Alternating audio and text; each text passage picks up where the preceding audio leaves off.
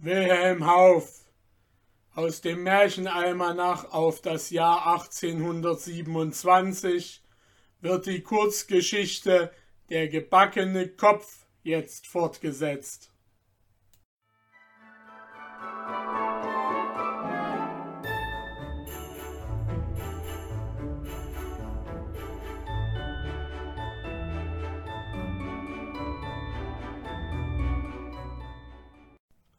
Babadul bewunderte den Witz seines Weibes, und sogleich machten sie sich an die Arbeit. Als der Kopf in der Bratpfanne lag, passten sie einen Augenblick ab, wo niemand in der Nähe war, und setzten die Pfanne auf die Erde in eine Reihe mit den anderen Dingen, die in Hassans Ofen kommen sollten. Das alte Paar verrammelte dann doppelt die Haustüre und legte sich nieder und sie freuten sich, noch die schönen Tücher erobert zu haben, worein der Kopf gewickelt gewesen war. Hassan der Bäcker und sein Sohn Mahmud waren eben im Begriff, den Ofen zu heizen und schoben haufenweise dürre Dornen, Späne und altes Holz hinein, als sie auf das wunderliche Wimmern und Bellen eines Hundes aufmerksam wurden. Es war dies ein Hund aus der Nachbarschaft, der wegen der kleinen Brotbissen, welche hier und da abfielen, sich gewöhnlich beim Ofen einfand und den Hassan und sein Sohn gerne leiden mochten. Sieh einmal nach, Mahmud, sprach der Vater zum Sohn. Schau, was mit dem Hunde ist. Was wittert er nur Besonderes? Der Sohn tat, wie der Vater befahl, da er aber nichts Besonderes sah, sagte er Birsejok, es ist nichts, und jagte ihn hinweg. Doch das Heulen und das Bellen hörte nicht auf. Drum ging Hassan selbst hin und sah, wie der Hund vor der Schüssel des Schneiders stand und unaufhörlich daran schnupperte und hinaufsah. Er sprang auf Hassan, dann an den Topf, dann wieder auf Hassan, bis endlich dieser nicht länger im Zweifel war, dass der Inhalt des Topfes ihn sehr interessiere. Er nahm daher behutsam den Deckel ab, aber man denke sich sein Entsetzen und Erstaunen, als ein menschlicher Kopf daraus hervorguckte und ihn gerade ins Gesicht anstarrte. Hallo, hallo, rief der Bäcker doch er war ein Mann von starkem Mute, und statt ihn fallen zu lassen, wie die meisten Leute getan hätten, legte er den Deckel ruhig wieder auf und winkte seinem Sohn. Mahmud, sagte er, das ist eine schlechte Welt und böse Menschen gibt es darin. Da hat irgendein gottloser Ungläubiger einen Kopf, einen Menschenkopf zum Backen geschickt aber dank unserem Glück und dem Hunde, unser Ofen ist nicht verunreinigt worden, und wir können so gut wie immer unser Brot mit reinen Händen und gutem Gewissen backen. Aber da nun einmal der böse Feind sein Spiel damit hat, so sollen andere Leute so gut als wir von dem Kopfe besucht werden. Wenn es auskömmt, dass wir einen toten Menschenkopf gebacken, Wer wird je wieder unser Kunde sein? Wir müssen Hungers sterben, denn wir dürfen nur gerade den Ofen zumachen. Werden wir nicht in den Ruf kommen, dass wir den Teig mit Menschenfett anrühren, und findet man ja einmal ein Haar, wird es nicht gleich heißen, das ist aus des toten Mannes Bart. Mahmud, ein junger Mann von zwanzig Jahren, der seines Vaters kalten, starken Mut geerbt hatte und mit gutem Mutterwitz versehen war, sah den Zufall als einen köstlichen Spaß an und brach in lautes Gelächter aus, als er das grässliche Bild sah, das der Kopf, umgeben von dem Rahmen der irdenen Schüssel, bildete. Wisset ihr was, Vater? Sagte der Jüngling. Wir wollen ihn gegenüber in Kior Alis Barbierstube schaffen. Er steht wohl eben auf, und da er auf einem Auge blind ist, wird er umso weniger sehen. Lasst mich machen, Vater, kein Hund soll mich entdecken, und zwar jetzt gleich muss es geschehen, ehe es heller wird. Der Vater willigte ein, und Mahmud lauerte auf den Augenblick, wo der Barbier gewöhnlich in die Straße herauszugehen pflegte, um Morgenluft zu schöpfen, ging in die Barbierstube und steckte den Kopf auf einen eisernen Haken an der Wand, band ihm einige Servietten zum Rasieren um, dass er aussah wie ein Kunde, der eben rasiert werden wollte. Und voll Schadenfreude ging er zum Ofen zurück, um zu beobachten, welche Wirkung der sonderbare Kunde auf den blinden Barbier machen werde. Kior Ali hinkte in seine Bude, die von dem ungewissen Morgenlicht das sparsam durch das Ölpapier der Fenster drang, schlecht erhellt war. Er sah sich um und erblickte die Gestalt, die, wie er glaubte, gegen die Wand gelehnt saß und darauf wartete, geschoren zu werden. Friede sei mit euch, sagte er zu ihm. Ihr seid heute früh auf den Beinen. Ich sah euch nicht gleich. Mein Wasser ist noch nicht am Kochen. Ei, wie ich bemerke, wollet ihr auch den Kopf geschoren haben. Aber warum habt ihr die Nachtmütze so bald abgetan? Gebt acht, ihr werdet euch erkälten. Er hielt inne, der Kunde entgegnete nichts. Keine Antwort, sprach der Barbier zu sich, nun vielleicht ist er stumm und am Ende dazu noch taub. Ich bin auch halb blind, so sind wir einander ähnlich, doch, fuhr er fort, indem er sich wieder an den Kopf wandte, doch sollte ich auch mein anderes Auge verlieren, so wollte ich, mein alter Herr Vetter, euch dennoch barbieren, denn meine Rasiermesser würden ebenso glatt über euren Kopf hinziehen, als ein Zug guten Weines meine Kehle hinuntergleitet. Nun fing er an, nach seiner Gewohnheit seine Vorbereitungen zu machen.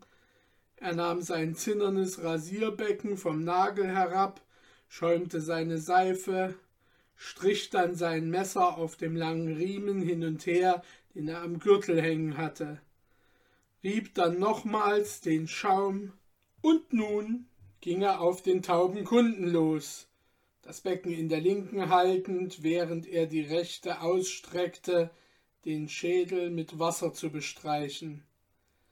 Doch er hatte kaum seine Hand auf den kalten Kopf gelegt, als er sie auch zurückzog, als hätte er sie verbrannt. Wie? Was habt ihr denn, Freund? sagte er.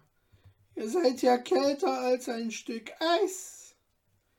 Als er aber zum zweiten Mal ihn einseifen wollte, da kam der Kopf mit einem greulichen Sprunge auf den Boden, und der arme Barbier sprang mit einem Satze durch seine Stube.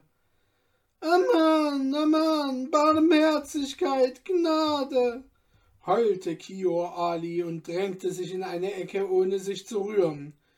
Nimm meine Bude, mein Rasiermesser, nimm meine Barttücher, nimm alles, was ich habe, aber lass mir das Leben. Wenn du der Satan bist, so sprich, aber wolle nicht, dass ich dich schere. Doch als er sah, dass alles ruhig war, nahte er sich dem Kopfe, nahm ihn bei einem Haarbüschel in die Höhe und schaute ihn an, voller Erstaunen. Ein Kopf. Bei allen Imans, sagte er, indem er ihn anredete. Und wie kamst du hierher? Willst du mich in Not und Jammer bringen, du schändliches Stück Fleisch, du? Aber so sollst du nicht. Hat auch Kior ein Auge verloren, so ist doch das andere klar und helle und sieht bis auf den Grund. Ich könnte den Kopf Hassan, dem Bäcker gegenüber, zustellen, aber sein Sohn, der arge Bursche, sieht jetzt gerade herüber, und seine Augen sind doch schärfer als diese.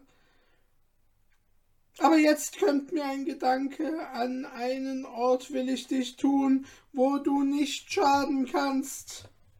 Der Giaur Janaki, der griechische Garkoch, muss dich haben und dich in Stücke schneiden für seine wankelmütigen Kunden.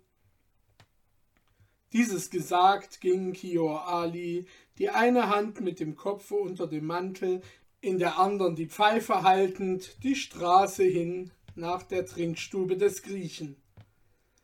Er ging lieber dorthin als in die eines Muselmanns, weil er hier unbescholten Wein trinken konnte. Aus langer Erfahrung kannte er den Ort, wo das frische Fleisch aufbewahrt wurde. Als er daher in die Trinkstube kam, ließ er sein Auge verstohlen herumlaufen, ließ dann den Kopf in einen dunklen Winkel hinter den breiten Rücken eines Schafes fallen, welches an diesem Tage zu Kabobs, kleine Rostbraten, zubereitet werden sollte. Niemand sah ihm zu, dennoch schützte ihn die Dunkelheit des Morgens genugsam. Er rauchte seine Pfeife an Janakis Kohlenfeuer an, und um einen Vorwand zum Besuch zu haben, bestellte er ein Frühstück von einem Stück Fleisch. Janaki hatte indessen seine Töpfe gespült, seine Roste geordnet, Feuer angeschürt, die Stube gefegt und ging nun zur Vorratskammer, um Fleisch für das Frühstück des Bartkratzers zu holen. Janaki war ein Grieche, wie sie alle sind, listig, behutsam, gegen den Türken, seinen Oberherrn, betrügerisch kriechend, aber despotisch gegen seine Diener. Er hegte tödlichen Hass gegen seine stolzen Herren, die Türken, aber er war schmiegsam schmeichelnd, so oft einer, er mochte noch so niedrig sein, ihm seine Aufmerksamkeit schenkte. Er überschaute so seinen Vorrat und suchte nach irgendeinem alten Fetzen, der für jenen zu brauchen wäre, und murmelte dabei in seinen Bart, dass jeder Knochen gut genug für einen Türkenmagen wäre. Er befühlte sein halbes Schaf vom Kopf bis zum Schwanze, betastete es hin und her und sprach Nein, das ist noch zu gut.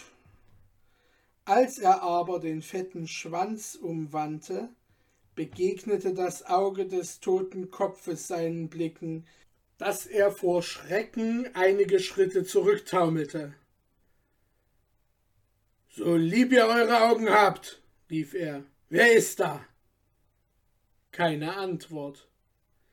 Er sah wieder hin, kam näher, fuhr dann mit der Hand unter die Köpfe und Füße der Schafe, alte Knochen und dergleichen und zog den Kopf, den greulichen Kopf hervor, den er, solang sein Arm war, von sich entfernt hielt, als fürchte er, er könne ihm etwas zuleide tun. Bannflüch auf deinen Bart, rief der Grieche, sobald er an dem Büschel Haare auf dem Wirbel merkte, dass er einem Muselmann gehört haben müsse. Oh, hätte ich jeden eurer Köpfe so vor mir, verfluchtes Geschlecht von Oma. Rostbraten wollte ich daraus machen, und jeder Hund in Konstantinopel sollte umsonst bei mir zu Mittag speisen, möchte jedem Griechen das Glück zuteil werden, das ich heute genieße, einen von euren verruchten Köpfen zum Fußball zu haben. Und nun warf er in Wut den Kopf zur Erde und stieß ihn mit dem Fuße weg. Jedoch nach einigem Besinnen sprach er Was nun damit tun? Wird er bei mir gesehen, so bin ich geschlagen auf immer. Jeder Mann wird glauben, ich habe einen Türken getötet. Plötzlich aber rief er, entzückt von Schadenfreude Ha! Das war ein herrlicher Einfall. Der Jude, der Jude, einen passenderen Ort für einen solchen Kopf konnte man nie ersinnen. Dahin sollst du kommen, du schändlicher Rest von einem Mohammedaner. Damit ergriff er ihn, barg ihn unter seinem Rocke und rannte die Straße hinab, wo der tote Körper eines Juden ausgestellt war, dessen Kopf sich unmittelbar unter seinen Beinen befand. Denn der Jude war ein Verbrecher und dem Mohammedaner wird, wenn er enthauptet worden, der Kopf unter den Arm gelegt, dem Christen oder Juden aber unter die Beine. So legte nun Janaki den Kopf des Türken so nah an den des Juden, als es in der Eile möglich war.